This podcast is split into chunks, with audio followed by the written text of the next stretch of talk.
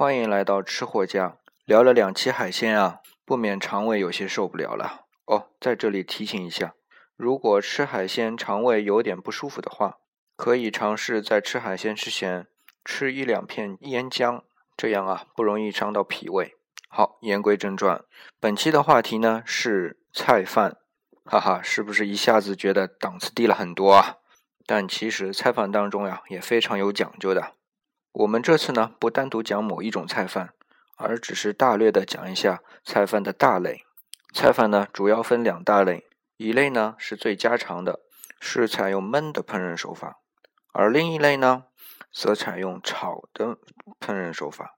焖的方法呢，关键在于将预先处理好的菜放入饭的火候。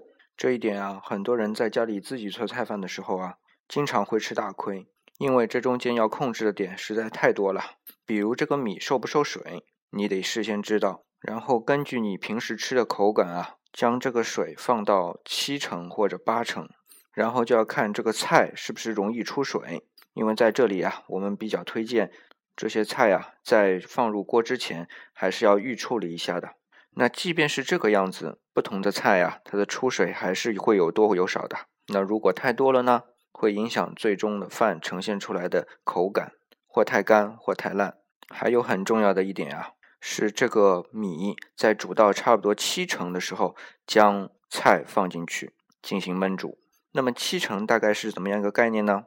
如果是有玻璃罩子的锅子啊，大家可以这样观察：这个锅里边的水已经被米收的差不多，只是微微冒泡的时候啊，说明这个时候差不多达到七成了。在这个点把菜放下去，既能让菜的味道和饭充分的融合，也不至于让菜的水啊出的太多，以至于把饭给弄得太烂了。那如果放的太晚了呀，当然就是倒过来啦。但如果你的煮饭的锅子啊不是玻璃罩子啊，这个时候就是培养你的经验的时候了。因为煮饭的时候啊不能多揭锅盖的呀。好，我们说说另外一种方法，那就是炒的菜饭。这做炒的菜饭的饭啊，也是事先要少加一点水，差不多也是八成左右吧。哎，等饭煮好之后啊，得让它冷透，这一点和蛋炒饭倒是很像啊。然后啊，冷油入热锅，炒松之后呢，再入预预先处理好的菜，然后就是加水少许，再加盖焖。这饭的软硬啊，全在这加盖焖的火候上。那我们在吃菜饭的时候呢，首先要看的就是这菜香。当一口菜饭入口的时候啊，如果这菜的香味能够回呛到你鼻孔再出来，那真是神一样的享受啊！哦，对了，然后再说一下那炒的炒饭那种香味，那还会夹杂的少许的猪油香啊！